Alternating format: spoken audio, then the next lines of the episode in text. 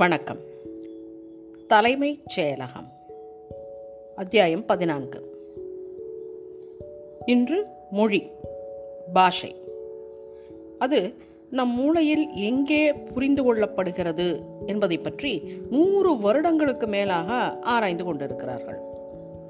ஆயிரத்தி எண்ணூற்றி அறுபத்தி ஒன்னில் புரோக்கா என்ற பிரெஞ்சு சர்ஜன் கண்டுபிடித்தது சரித்திர பிரசித்தமானது.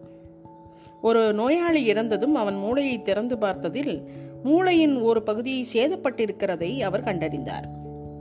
இறந்தவனுக்கு தான் தான் என்ற பெயர் இருந்தது.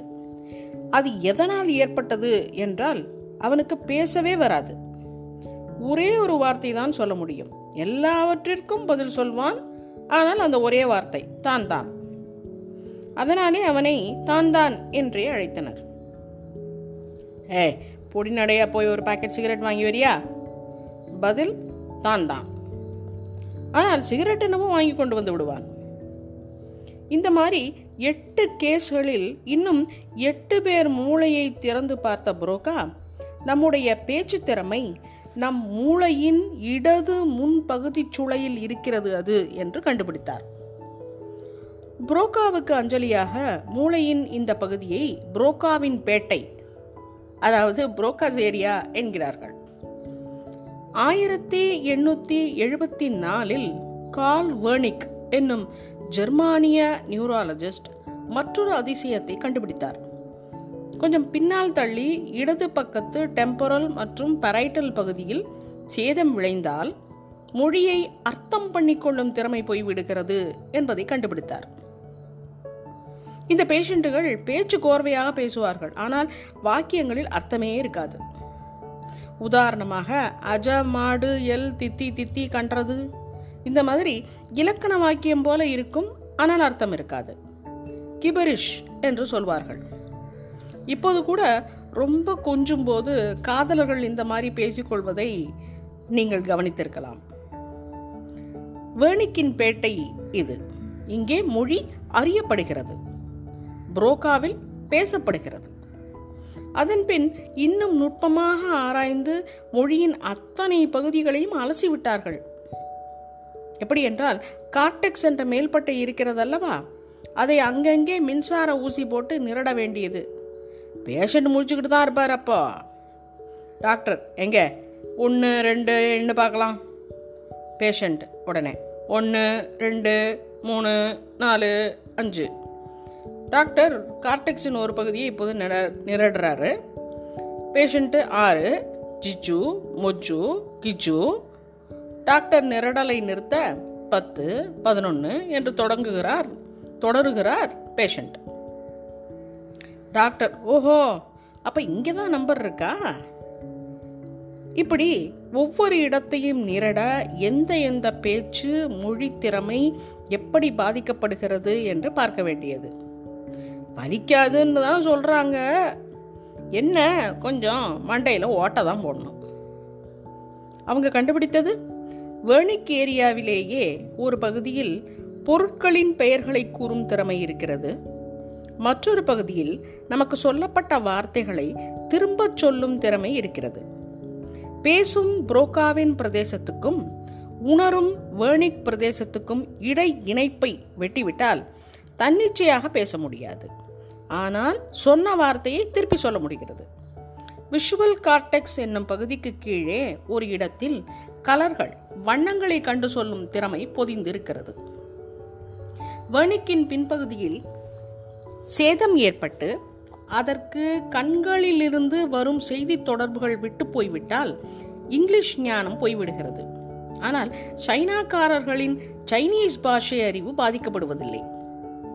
ஏனெனில் அவர்கள் பாஷை சித்திர எழுத்துக்களால் ஆனது. மற்றொரு விந்தை வாய் அசைவுகளை பாஷை பேசும் இயக்கங்களை கட்டுப்படுத்தும் பகுதியை மேலிருந்து சீண்டினால் பாஷையின் ஒலி வடிவங்கள் புரிந்து பாதிக்கப்படுகிறது.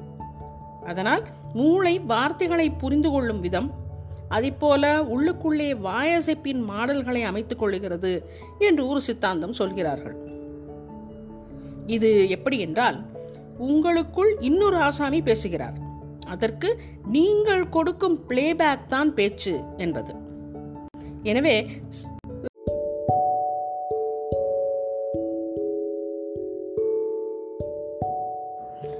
இருந்தும் சமீபத்திய ஆராய்ச்சிகளில் விஷயம் கொஞ்சம் சிக்கலாகிவிட்டது. இந்த புரோக்கா வேர்னிக் பேட்டைகளின் அருகில் ஞாபகத்திற்கு உண்டான பகுதிகளும் இருக்கின்றன. மேலும் மொழியை அறிந்து கொள்ளும் பேசும் பகுதிகள் ஆளுக்கு ஆள் கொஞ்சம் மாறுபடுகிறது. பேச்சை வாயசைப்பை தசை நார்களை கட்டுப்படுத்தும் பகுதிதான் அனைவருக்கும் மாறாமல் ஒரே இடத்தில் பின்பாகத்தில் இருக்கிறது. நாம் எப்படி வார்த்தைகளை அமைக்கிறோம் எப்படி பேசுகிறோம் எப்படி இலக்கண விதிகள் படி மனதில் இருப்பதை வார்த்தை வடிவாக்கி அதற்கு அர்த்தம் அற்புதம் எல்லாம் சேர்த்து பேசுகிறோம் இந்த விதிகள் எங்கே இருக்கின்றன? இதற்கெல்லாம் சரியான விடை இன்னும் கூட கிடைக்கவில்லை. மொழி அதாவது இலக்கண விதியின்படி பேசுவது மனிதனுக்கு உண்டான தனிப்பட்ட திறமை. சிம்பான்சி போன்ற குரங்குகளுக்கு மன்றாடி சொல்லிக் கொடுத்தும் இந்த திறமை வருவதில்லை. சாம்ஸ்கி என்ற அமெரிக்க சைக்கோ லிங்குவிஸ்ட் அதாவது மொழி மனோ தத்துவர் நாம் பிறக்கும்போதே சில ஆழ்ந்த அமைப்புகளுடன் பிறக்கிறோம்.